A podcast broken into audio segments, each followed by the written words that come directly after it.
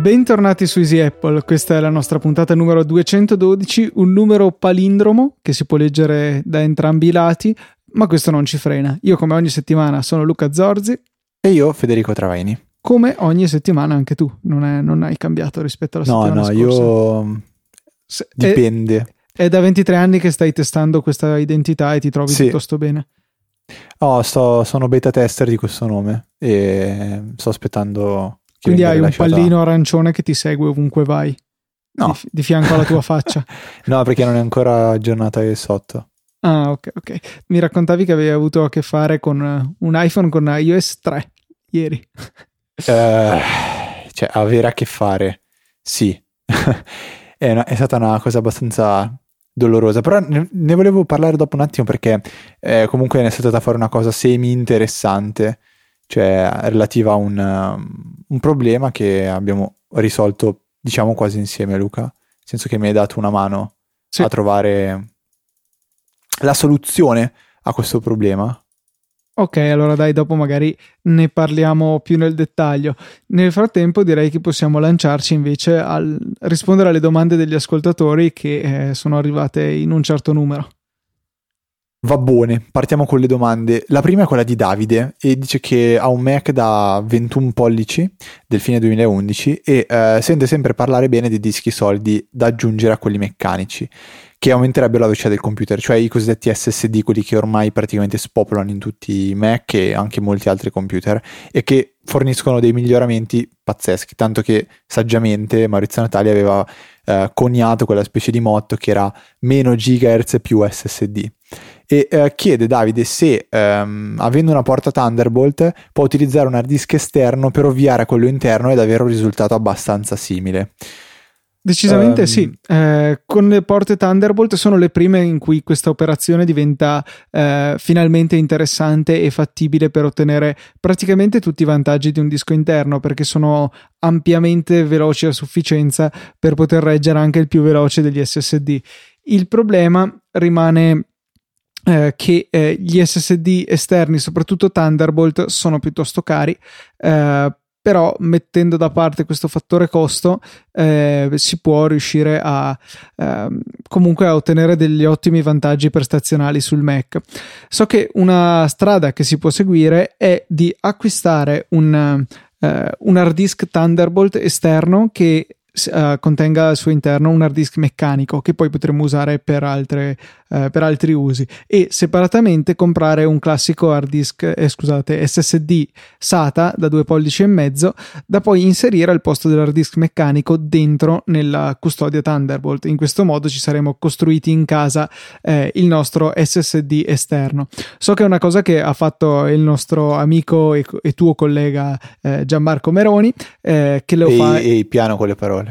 lo fa invece eh, allo scopo di avere un veloce disco esterno da utilizzare per i suoi lavori di editing eh, di foto scattate con l'iPhone e, ehm, e quindi è del tutto fattibile. Poi adesso onestamente non ricordo i modelli precisi, ce n'era uno della LACI eh, di, che aveva scelto lui come la famosa LACIE. La LACIE come hard disk esterno da poi trasformare in SSD, eh, che vi, vi linkerò nelle note della puntata appunto i modelli che potrebbero essere più adatti per questo scopo.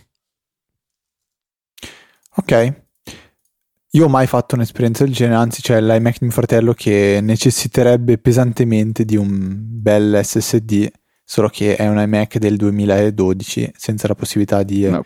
aggiungere Thunderbolt e l'idea di usare Questo era del 2011 was... e ce l'aveva. Forse mm, tuo fratello mio... è l'ultimissimo Forse... modello che non ce l'aveva. Ma quello di mio fratello sono sicuro non ce l'abbia e mi sembra sia del 2011 sinceramente. Però non... ah, può essere che il 2011 era stato quell'anno che aveva avuto eh, esatto, forse uno all'inizio tipo, e uno alla ah, fine. Ora, ora, ricordo, mio fratello l'ha comprato, cioè quando l'abbiamo acquistato, praticamente pochi mesi dopo è uscito il modello nuovo, quello con Thunderbolt. Ecco sì, quindi deve essere rimasto fregato. Tutto spiegato. Eh sì. E quindi niente, il, eh, tuo fratello è fregato, volendo potrebbe farlo con la Firewire 800, però non è la stessa cosa a dir la Anche verità. no, dai. Ok, altre domande? Allora, la, le domande successive sono uh, state poste da Franco che dice di aver installato Camera Plus sul proprio iPhone. Camera Plus è una di quelle applicazioni storiche e um, dice che è rimasto sorpreso uh, dalla differenza di, att- di, adattamento alle condizioni di luce rispetto all'applicazione nativa. Uh, la domanda era se esiste qualcosa del genere anche per registrare video. Tra l'altro, tra parentesi, la, l'applicazione l'ha scaricata anche diciamo, su consiglio dei ragazzi di Aspherical. Uh, quindi forse la domanda è più rivolta a loro uh, che a noi. Io personalmente non ho mai usato applicazioni diverse da quella nativa se non uh, Instagram per fare foto video.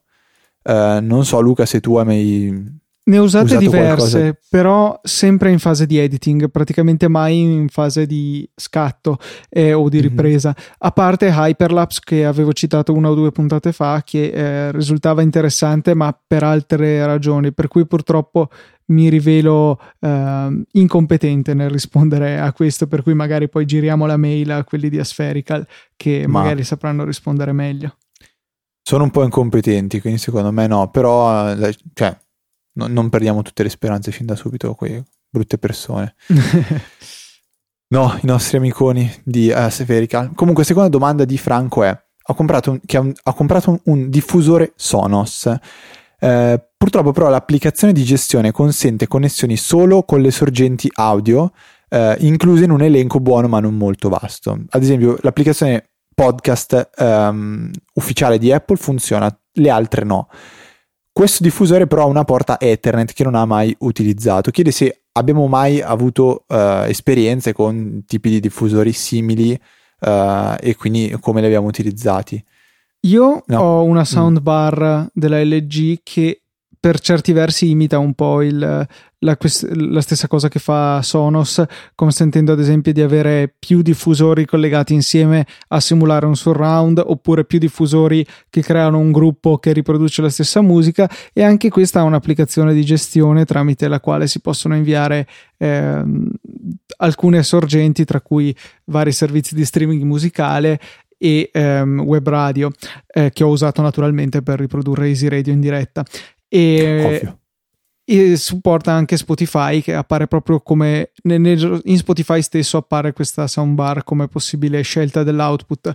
Um, però temo che non ci sia molto modo di ottenere quello che vuoi se non passando magari a una soluzione che prevede un Airport Express. Airport Express che sappiamo eh, dispone anche di un'uscita audio in formato jack che eh, serve a utilizzarlo come altoparlante AirPlay. Avremo quindi l'Airport Express connesso alla nostra rete domestica o magari perché no anche estendendola che ehm, riceve AirPlay, lo butta fuori tramite il jack ausiliario. Questo potrà essere connesso al Sonos, che se non sbaglio tutti hanno la possibilità di connettere una sorgente esterna, e a questo punto il Sonos diventerà un altoparlante AirPlay, per cui possiamo usarlo con qualunque applicazione che troviamo eh, sull'App Store.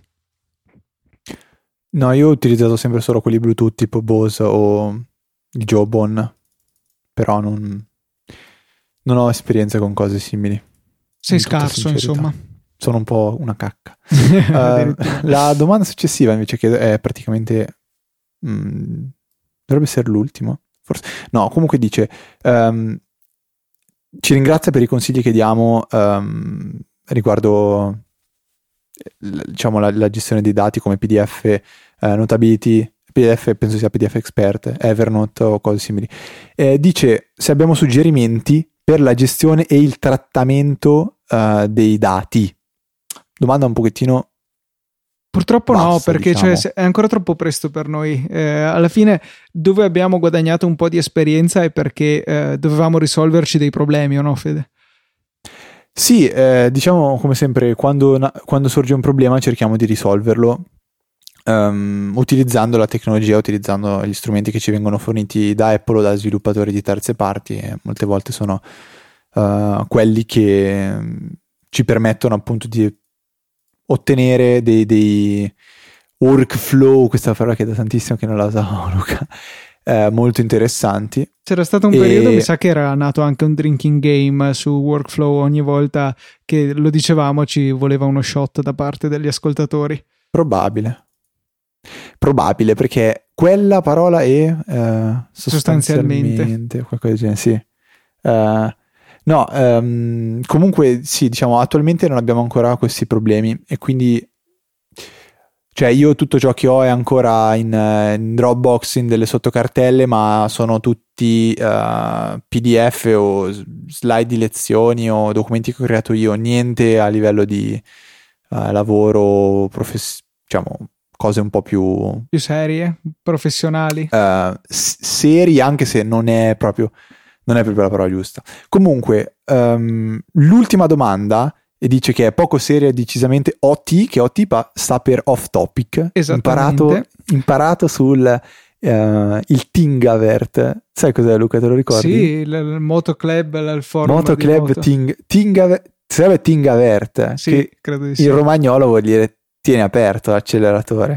Eh, noi decidiamo di, appunto, abbiamo deciso di sfruttare la potenza dei nostri ascoltatori che ci hanno più volte aiutato a scoprire delle cose noi ignote girandovi questa domanda. Allora, ehm, dice, vabbè, domanda OT, bla bla, che, che, che, riguarda le serie TV. Dice che anni fa incappò, incappai, prima persona singolare, in un trailer o episodio pilota di una serie mai più individuata. Un uomo, c'era un uomo che precipitava e si spiaccicava sulla strada poi veniva raschiato dall'asfalto con un badile tipo Will Coyote e si ritrovava in sala operatoria per essere eh, rimesso in sesto. Pensavo fosse My Name, is, My Name is Earl, ma non ho trovato quella scena. Mi sapete aiutare? E qui noi diciamo che ci rifacciamo un po' tutti gli ascoltatori di uh, Easy Apple perché io non, non, so assolutamente di cosa stia parlando. Neanche io decisamente. Quindi... Per... Però come sai avevano trovato il mio gioco del, del Earthworm Jim eh... Sì, sì, ma anche quello um, One, La- One, Life, uh, sì, One Single Life. One Single Life, qualcosa del genere. A proposito di Worms, mi segnala eh, Teo Arone dalla nostra chat che c'è Worms 3 in sconto a 99 centesimi, un giocone classico, eh, bello scontato, quindi magari potrebbe essere interessante per qualcuno di voi. Eh, lo linko subito nella chat. E niente, questo è un gioco classico che eh, per un lungo tempo ho scambiato per, per, il mio Earthworm Jim, che era quello che cercavo, ma eh, rimanevo deluso perché non era veramente lui. E niente, 99 centesimi direi che sono un prezzo interessante. Ma si possono investire questi 99 centesimi, direi. Sì.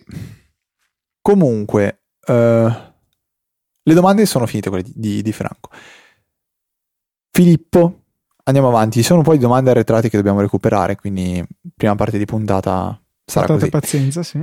Allora, Filippo uh, fa una domanda che tra l'altro mh, di un argomento di cui non abbiamo parlato tanto spesso, quindi vale la pena secondo me rispondere. Dice uh, se è meglio ricaricare le batterie del Mac e dell'iPhone quando sono spenti i dispositivi o mentre sono accesi. Allora, noi ero ironico, di batterie abbiamo parlato tantissimo, eh, spessissimo abbiamo cercato di sfatare tutti quei miti che dicevano che le batterie vanno fatte scaricare fino al 0% perché altrimenti ricaricarle mentre sono a metà si rovinano, queste cose qua. Però sono 211, 212 puntate, in realtà 213 puntate perché c'era zero, eh, che abbiamo parlato di queste cose qua. Questa domanda in realtà non, non, non c'è mai stata posta, non abbiamo mai parlato di, di questo, questa cosa qua. Luca, Battery University dice qualcosa? Bah, guarda, eh, diciamo che uno dei nemici delle batterie è il calore, per cui già si scaldano un po' di loro. Se poi usiamo pesantemente il dispositivo mentre la carichiamo, potremmo non farli bene. Però eh, in realtà generalmente a meno di non stare navigando furiosamente in 3G in condizioni di scarso segnale i dispositivi iOS non è che scaldino granché. Per cui io onestamente non mi porrei nemmeno il problema e se ho bisogno di utilizzare il dispositivo in carica lo userei chiuso il discorso. Non, non credo ci sia bisogno di stare lì a preoccuparsi.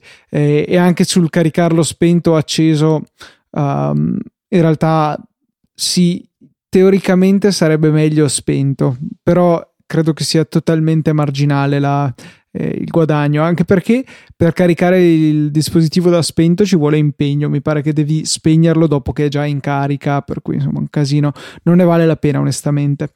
E, ehm, per cui come, come sempre alla fine fin tanto che non scaricate regolarmente fino allo 0% le vostre batterie usateli tranquillamente, non dovrebbero esserci troppi problemi e al contempo usatele ogni tanto, ecco come non usare sempre il computer attaccato alla corrente.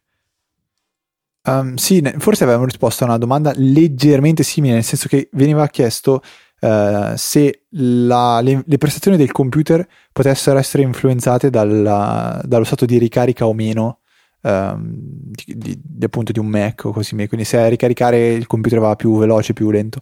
E noi avevamo spiegato che alla fine è tutto un discorso di calore, quindi se il computer si ritrova ad avere temperature troppo elevate, può essere che cerchi di tagliare un po' la potenza in modo da tenere controllata la temperatura, oltre che fare partire le ventole come delle disperate. Um, questo potrebbe essere una cosa abbastanza analoga, nel senso che ricaricare il Mac con eh, col Mac in, in funzionamento potrebbe dare diciamo, dei fastidi dovuti all'alta temperatura, però quello che ha detto Luca secondo me eh, cioè, lo condivido pienamente. Francesco, ehm, domande. Allora, ha detto che gli, gli è successa una cosa abbastanza strana eh, cioè che stava lavorando uh, con Audacity uh, per registrare un file audio e a un certo punto il Mac si è impallato completamente. Lui cercando in giro ha trovato che c'erano degli aggiornamenti in corso che, che stavano, diciamo, uh, erano in download e stavano per essere eseguiti. E finché non è riuscito a com- completare tutti gli aggiornamenti non c'è stato modo di andare avanti col lavoro. Dice mi pare una cosa assurda, ne sapete qualcosa? Ehm, in Linux gli aggiornamenti quasi quotidiani sono segnalati e decido io se, quali e quando installarli. È troppo chiedere una politica simile da parte di Apple? Onestamente io non avevo mai sì sentito no. di aggiornamenti autoinstallanti, eh, a meno di non averlo. di sicurezza. Sì, esatto, cioè devono essere proprio cose gravi, gravi, ma a parte quello, eh, più di ehm, avere magari per nostra impostazione, perché non è attivo di default in preferenze di sistema App Store, l'installare automaticamente gli aggiornamenti alle app e ai, ehm, e gli aggiornamenti di sistema non mi pare di aver mai visto niente di, di strano ecco cioè, mi suona nuova ecco l'aggiornamento automatico ma io da un, da un, po' di tempo ho disattivato la possibilità di comunque scaricare in automatico aggiornamenti, quindi anche se dovessero esserci, eh, sono io che devo andare a controllare, a, a, dargli l'ok per il download e tutto il resto. Quindi questa potrebbe essere una soluzione se diciamo il problema deve essere e verificarsi nuovamente. Io ho scelto di lasciare che scarichi tutto in background, che però non installi gli aggiornamenti di sistema, ma installi gli aggiornamenti delle applicazioni. Per cui mi sembra un buon compromesso. Sì, diciamo che ci sta. Comunque, seconda domanda è: ehm, cerco un programma che mi permetta di salvare i file audio in versione accelerata, in modo da velocizzare la fase di controllo. Che cosa mi consigliate? Eh, allora, per salvarli accelerati è un mezzo casino, ma per ascoltarli accelerati io a questo punto utilizzerei VLC o... Ma per ascoltarli accelerati ne avevamo già parlato. Appunto sì. Eh, c'era già stata fatta questa domanda e um, avevamo già risposto, eh, diciamo, sì. avevamo trovato un'applicazione che è MX Player se non sbaglio. Può essere Luca? Uh, no, uh, MPlayer X. MPlayer, MPlayer X. sì, ok non so se simile. forse Audacity dovrebbe permettere di Uh, Ma se no bisogna ricorrere a qualsiasi strumento un po' più professionale. Mm, GarageBand forse anche permette. Eh, io sto pensando proprio a, a GarageBand, cioè secondo me GarageBand permette di farlo. Logic sicuramente lo permetterà, però ha anche un suo costo, come pure ce l'ha Ableton. Uh, ci sono anche altri editor, tipo c'è Fission di Rogue Amoeba che potrebbe ah, farlo. Ah, Rogue Amoeba quello che fanno Nicecast, che, esatto, grazie esatto, al quale ci state quello. ascoltando in questo momento. E, um, sì, questi potrebbero essere de- degli strumenti, magari mettiamo qualche link nelle note della puntata. Ok, Senza, cioè, senz'altro. Non mi è data la possibilità di scegliere. Sì, anche perché um, poi ti ehm, ritrovi i link già fatti, perché intanto che tu parli io li raccolgo e poi devi fare solo copia e incolla. Fantastico. Comunque, terza eh, domanda, che non è una vera domanda, ma diciamo un commento. E um, praticamente Francesco dice di aver utilizzato tanti sistemi operativi Android, Windows Phone, eccetera, eccetera. E dice, ad esempio, Lollipop è favoloso, molto fluido, veloce, gradevolissimo alla vista e all'uso.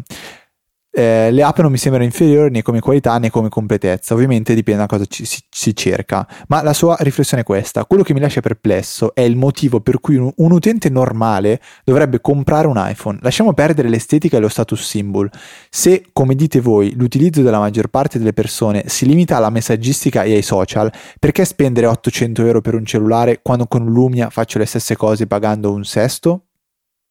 E poi un po' si risponde, poi eh, possiamo co- commentare, dice comunque dei tre sistemi mobili che ha provato, iOS su iPad e iPod Touch, ora con batteria morta, vabbè, Android e Windows Phone, quello che mi è sembrato più valido è proprio quest'ultimo, quindi Windows Phone.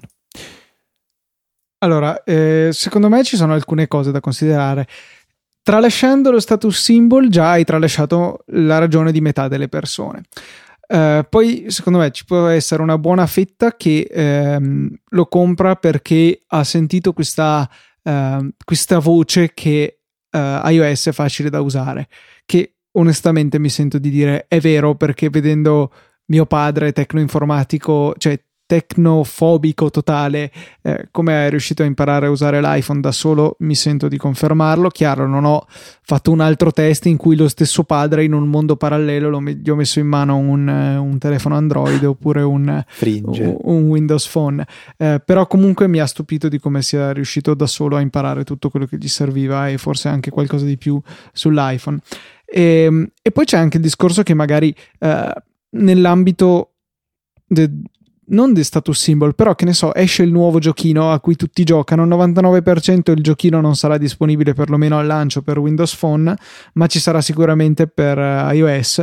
Allora magari può essere interessante per una persona uh, avere il telefono che ti permette di provare la nuova app del momento, anche se poi magari ritornerà a utilizzare solamente WhatsApp e Facebook.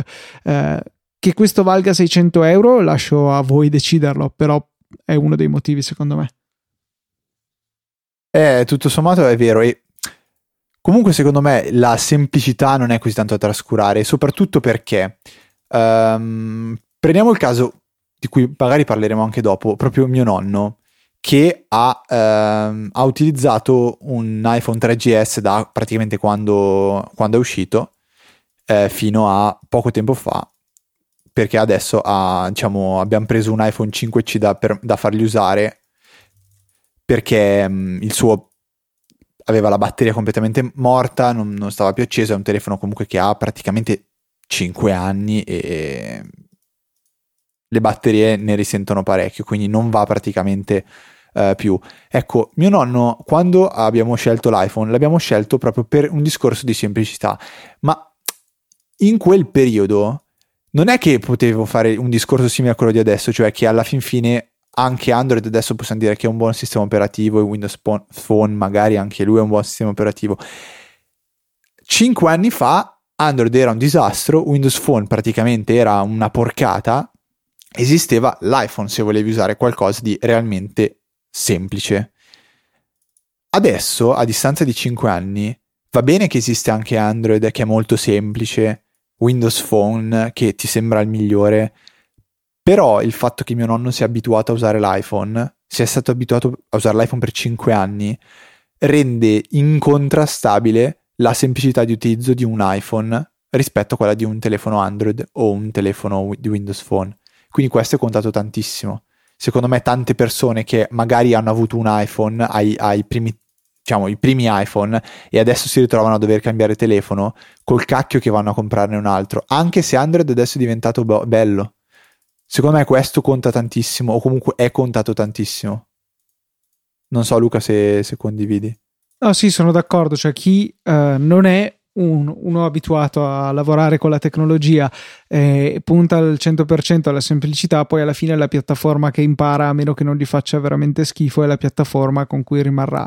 Eh, già solo per non doversi prendere la briga di reimparare da zero. Per cui credo che tuo nonno sia un esempio di uh, utente fidelizzato iPhone. Ma sì. ha cominciato così e, e d'accordo, magari se cominciasse adesso potrebbe essere diverso, ma ormai per lui è fatta. È quello che dicevo io, cioè secondo me conta tantissimo quello, l'essere arrivato prima rispetto agli altri.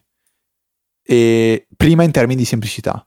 E adesso uno che utilizza, è, impar- è, è abituato ad utilizzare l'iPhone continuerà a utilizzare l'iPhone, secondo me a meno che non decida di cambiare perché è stufo, perché ha 20 anni, perché ha 16 anni o 40 anni e dice voglio provare qualcosa di diverso.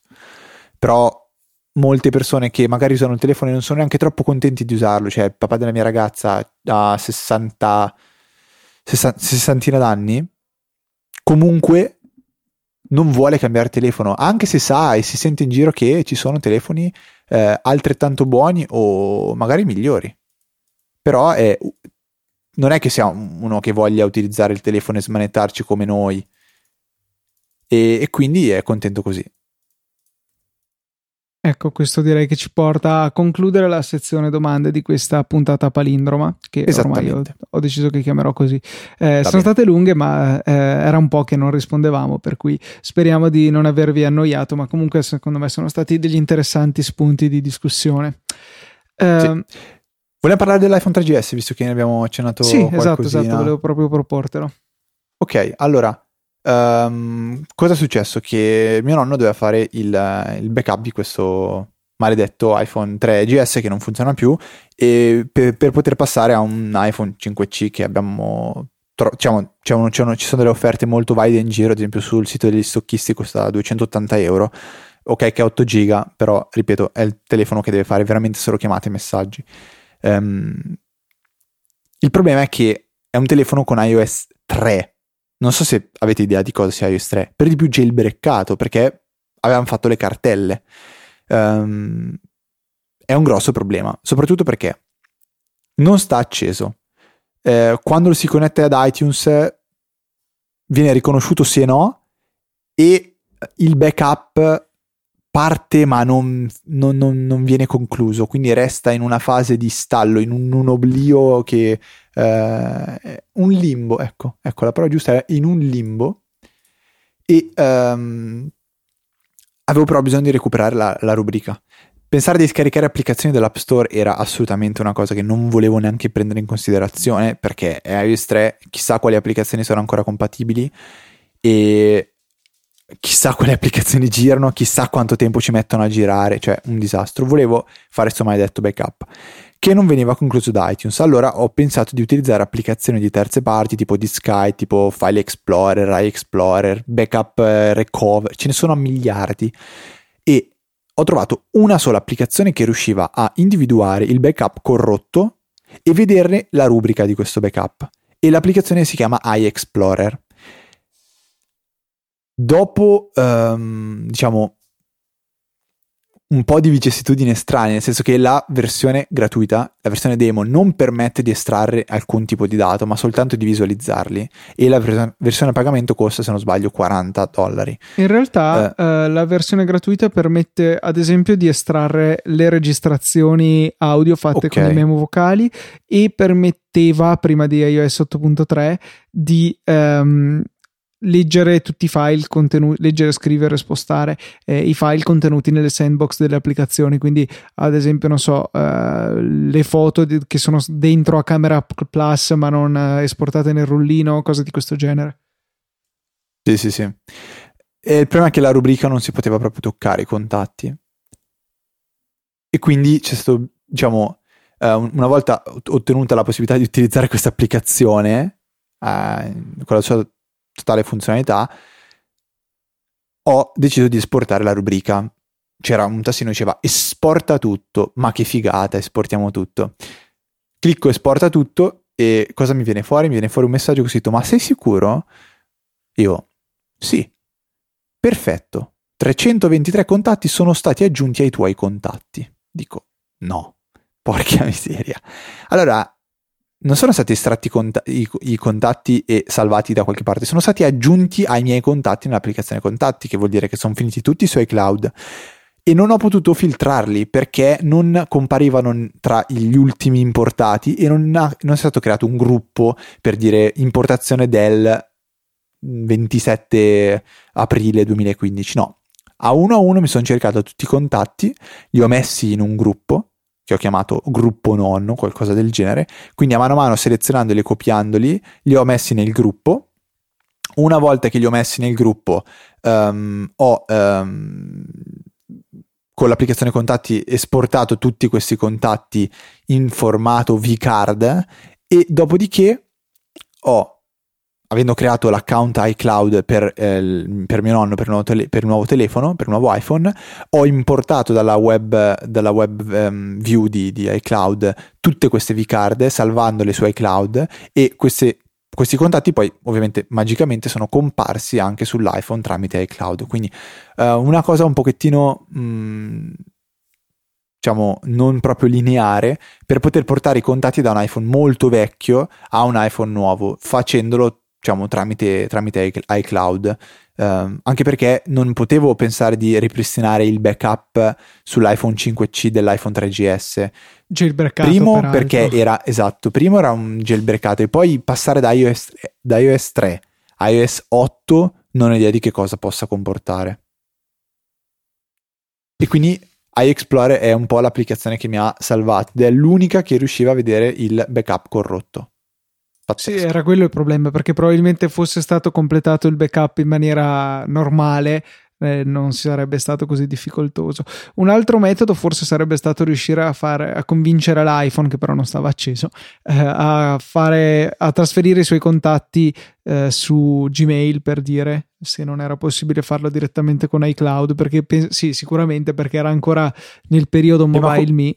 Come, cioè, come li avrei portati i contatti su iCloud? Da Gmail. Cioè, una volta che erano Ma... su Gmail, le scaricavi come, come vCard. Okay, sì, eh, e, e, da, e, a Gmail come fai a portarli i contatti? Se non sbaglio, dall'iPhone. Basta aggiungere l'account Gmail e poi ci sono tre opzioni da spuntare: posta, contatti, calendari. E, e se non sbaglio, sempre se non sbaglio, a quel punto lì o se spunti i contatti vengono automaticamente buttati su o c'è un modo dalla rubrica di riuscire a spostarli. Ora non mi ricordo come funziona, cioè non ci ho mai provato, ma so che è possibile. Mm. Beh, questa cosa è interessante, comunque non l'ho, non l'ho verificata. E, mh, avevo pensato, quando tu mi hai detto di, di, di, mettere su Gmail, di dover passare per qualche strana applicazione di terze parti, però ah, come no, ti no. dicevo, l'idea di passare tramite applicazioni su un iPhone 3GS non è il caso. Non mi convinceva più di tanto, ecco.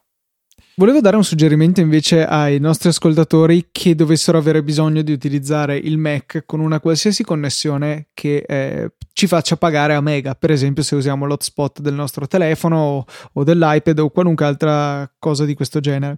C'è un'applicazione che potrebbe salvarvi la vita, si chiama Trip Mode, eh, è gratuita e una volta installata nel vostro Mac vi è, abilitata blocca completamente internet. Direte voi che utile che è così adesso? Non ho internet.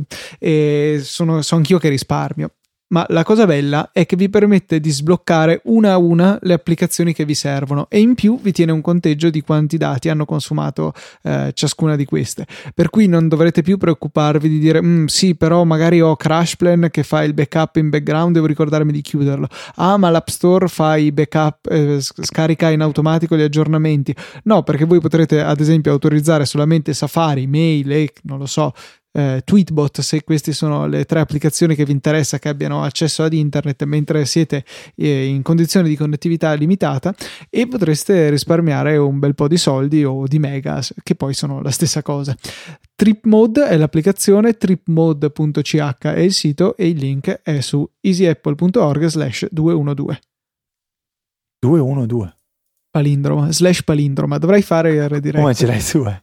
sì Fede, te cosa hai scoperto sta settimana? Niente di utile. Ehi, piano con le parole. No, una cosa, ehm, un paio di cose interessanti le ho scovate. Allora, una era questa di Explorer e ve l'ho già eh, detta. La seconda in realtà è una, una domanda che ci è stata fatta su Twitter, non mi ricordo se, sì, penso sia stata fatta proprio a me, non a, non a Easy Apple. Doveva uh, essere veramente disperato. allora, mi sono dimenticato il nome del ragazzo e me ne scuso. Uh, però la domanda era eh, riferita a Discover Home, non so se ti ricordi quel, certo. quel sito, Luca. Sì, sì, sì. E praticamente dice che spesso e volentieri vede delle, um, delle, delle home screen con le cartelle con il nome con nel nome la, la meletta logo di Apple e chiedeva eh, come si fa a, diciamo, a uh, poter mettere questo, appunto, questo, questo simbolo all'interno del, della descrizione di una, di una cartella di iOS. E per farlo non esiste un modo su iOS, quindi con la tastiera eh, di iOS per mettere questa, questa, questa stupida iconcina. Ma bisogna passare per, ad esempio, iTunes. E uno dei modi è quello di proprio connettere l'iPhone ad iTunes e um, rinominare la cartella. E col, col Mac si fa tas- la, la mela si fa con Command Shift 7, Command Shift 8, una cosa del genere dovrebbe essere. E appunto si può eh, disegnare la, la, la, meletta e a quel punto comparirà anche sull'iPhone. Un'altra alternativa è quella di mh, fare in modo di eh, poter copiare dal, dall'iPhone la meletta, quindi so, aprire l'applicazione note o un file documenti di Dropbox e creare Mm, scrivere questa meletta, successivamente da, ad iOS accedere a, um, al documento e una volta eh, trovata la meletta copiarla e incollarla all'interno della descrizione della cartella. Molto, molto Magari molto da iOS semplice. anche si può cercare su internet eh, simbolo, mela, non lo so, ah, e, sì, e fare volendo... un copia e incolla diretto senza avere accesso a un Mac. È vero, questa potrebbe essere anche un'altra alternativa. Um, l'ultima cosa invece di cui volevo che volevo condividere con voi è un sito che si chiama play.typeracer.com. Molto allora, carino. Lo conosci già Luca? Sì, te, te, io conoscevo typeracer.net, ma immagino che sia la stessa cosa.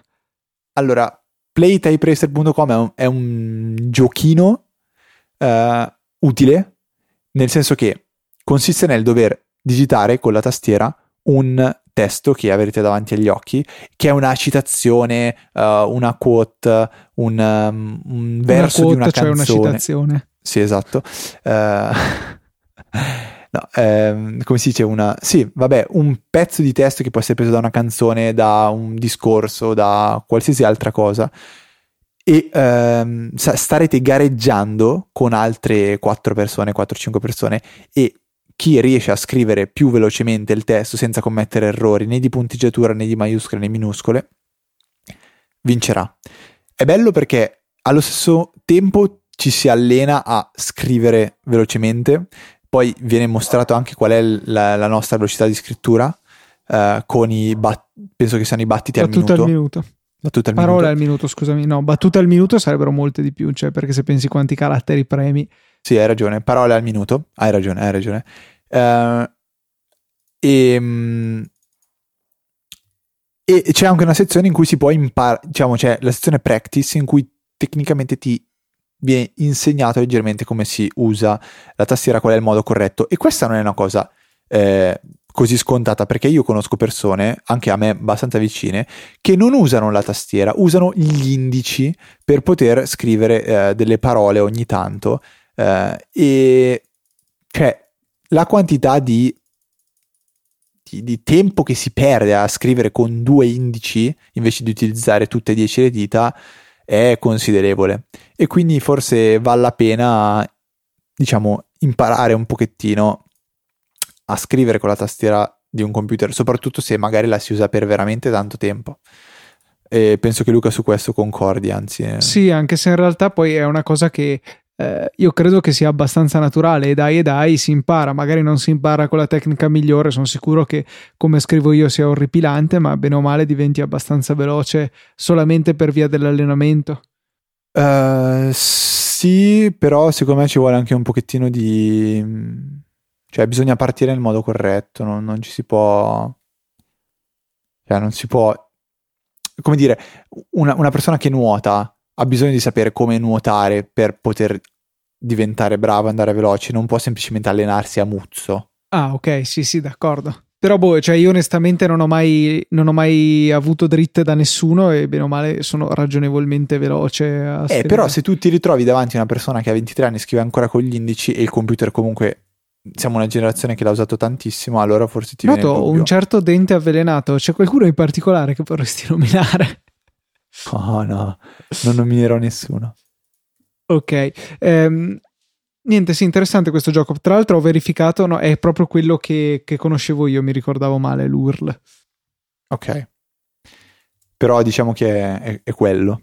Ho diverse applicazioni di, uh, di diverso grado di nerdaggine. Eh, Parto con una che, um, mi, che ho scoperto recentemente, ma a quanto pare esiste da mo', che si chiama Control Plane. È un'applicazione per Mac, in realtà tutte queste che volevo citare erano applicazioni per Mac e praticamente serve per fare cose in posti. Cioè, eh, questa applicazione può ehm, riconoscere dove si trova il vostro Mac ehm, andando a guardare alcune ehm, alcuni indizi, ad esempio a quale rete wifi siete connessi, quali sono le reti vicine, che ore sono, se siete attaccati a batteria oppure no, se ci sono uh, altri servizi in rete, per esempio un server che condivide dei file uh, o una serie di altre cose.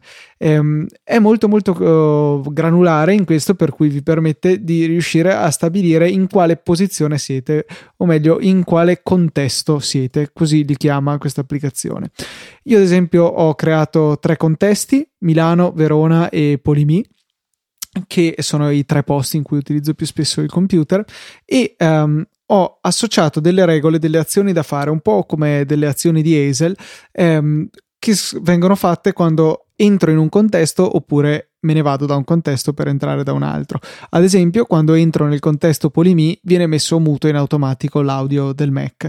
Um, e Buena, posso... mi piace e si possono fare molte molte cose, si possono lanciare applicazioni, chiuderne delle altre, eh, montare delle condivisioni di rete, eh, cambiare il server SMTP di mail, sto leggendo a caso, fare pronunciare una frase al Mac, eh, connettersi a un determinato eh, dispositivo Bluetooth, spegnere il wifi, accendere il firewall, mettere in pausa iTunes, veramente tante cose. E ovviamente la maggior parte dei miei sono run shell script che fanno cose eh, personalizzate. Oppure altre cose per esempio avviare un backup di Time Machine. Veramente non c'è limite alla fantasia, l'applicazione è gratuita e eh, non è per niente intrusiva, diventa solamente un aeroplanino eh, nella vostra menu bar e da questa è possibile anche forzare eh, il passaggio ad un contesto qualora eh, non abbia riconosciuto correttamente per qualche ragione dove siete.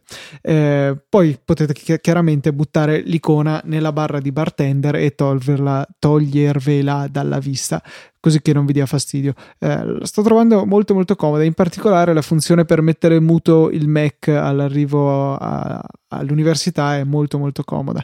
Control Plane gratuita anche questa, il link nelle note delle applicazioni. Control Link. Control Play. Controlplaneapp.com non era neanche difficile.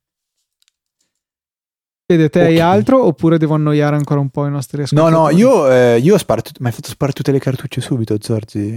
Sei proprio una persona... No, ehm, io non ho niente in particolare, sinceramente, ora come ora. Allora dai, vi cito solo eh, uno scrittino, cioè un, un, programmino da usare da terminale che Uh, non è proprio, cioè allora di base è facile da usare, ma se vogliamo sfruttarlo al 100% bisogna leggersi il manualetto. E questo scriptino si chiama YouTube-DL, che come potete immaginare è un, uh, uno script che consente di scaricare video da YouTube. Uh, non sono in realtà YouTube non è l'unico sito supportato, ma ce ne sono anche diversi altri e eh, è veramente facile da usare appunto nella versione base. Basterà aprire il terminale scrivere youtube-dl che è il nome dello script spazio e poi incollate l'URL. Premete invio e viene scaricato il video. Questo non consente di selezionare però la qualità del file e mille altre opzioni. Per fare questo dovrete leggere le, le istruzioni. Se non sbaglio se lanciate semplicemente youtube dl eh, viene dato eh, l'help in automatico ehm, No, non è, ve- non è, vero. YouTube DL spazio trattino trattino help vi darà tutte le, inf- non ci illudere. le informazioni del caso e è veramente spettacolare, può fare di tutto, può scaricare intere playlist di video su YouTube, per cui se magari uh, avete passato del tempo prima delle vacanze a fare una lista di video che vorrete vedere mentre siete via, eh, potrete con un clic, anzi con un incolla solo, eh, scaricarli tutti in un colpo con questa applicazione nella qualità che desiderate, eh, veramente veramente bello, potente e, e, poi da terminale che diciamocelo gli dà una marcia in più. Bleh.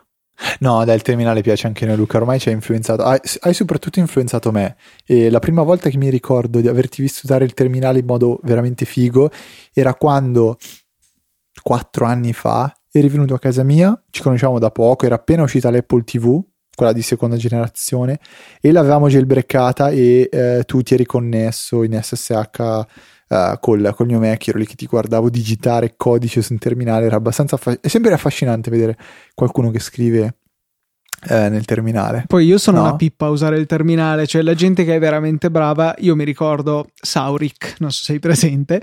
Eh, eh sì, so, il, cioè, so chi è. Il creatore di Cydia quando ero stato alla WWJC faceva impressione a vedergli usare il terminale perché era attaccato al proiettore no, del, della sala conferenze e st- non so che diavolo stesse facendo, però cioè volava quella schermata lì, io assolutamente non riuscivo a stargli dietro, non capivo cosa stesse succedendo. Eh, per cui ecco, sì, immagino che se uno è proprio un uh, novellino totale in questo ambito possa fare impressione già vedere uno mediocrissimo come me utilizzarlo. Vabbè.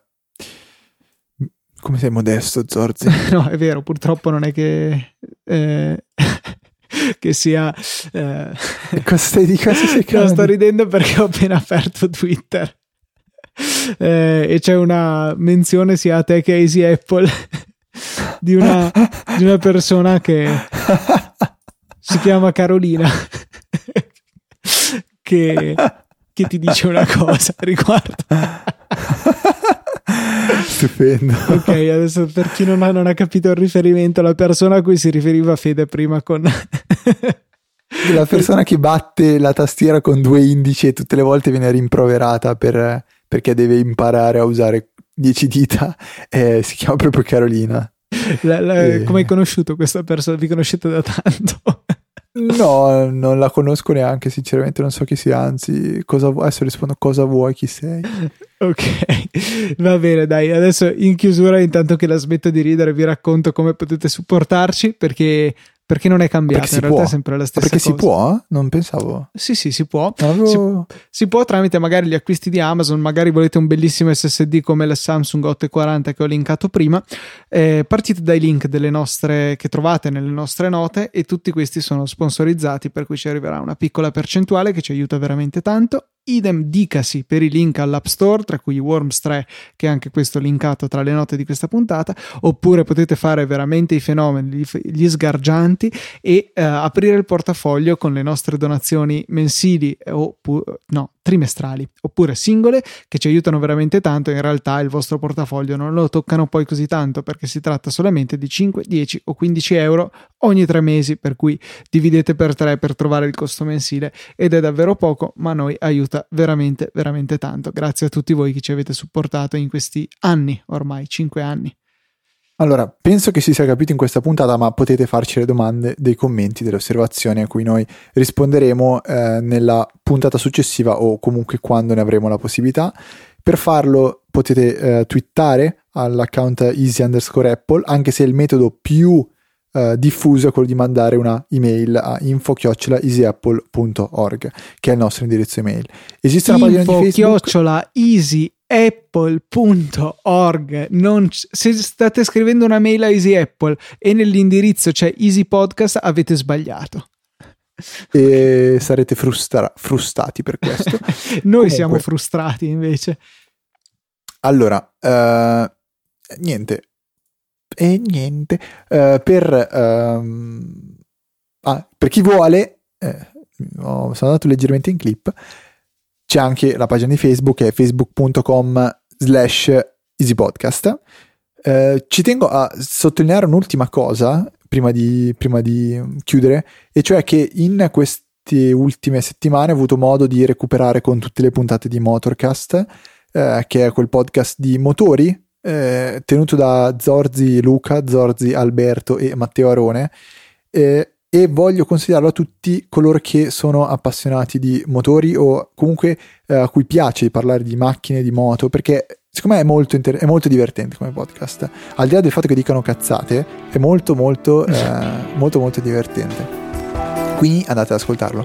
Um, per questa puntata è tutto, quindi un saluto da Federico. Un saluto da Luca. E ci sentiamo settimana prossima con, ah, tra l'altro buon primo maggio, ci sentiamo settimana prossima di venerdì alle 17 con una nuova puntata di Easy Apple.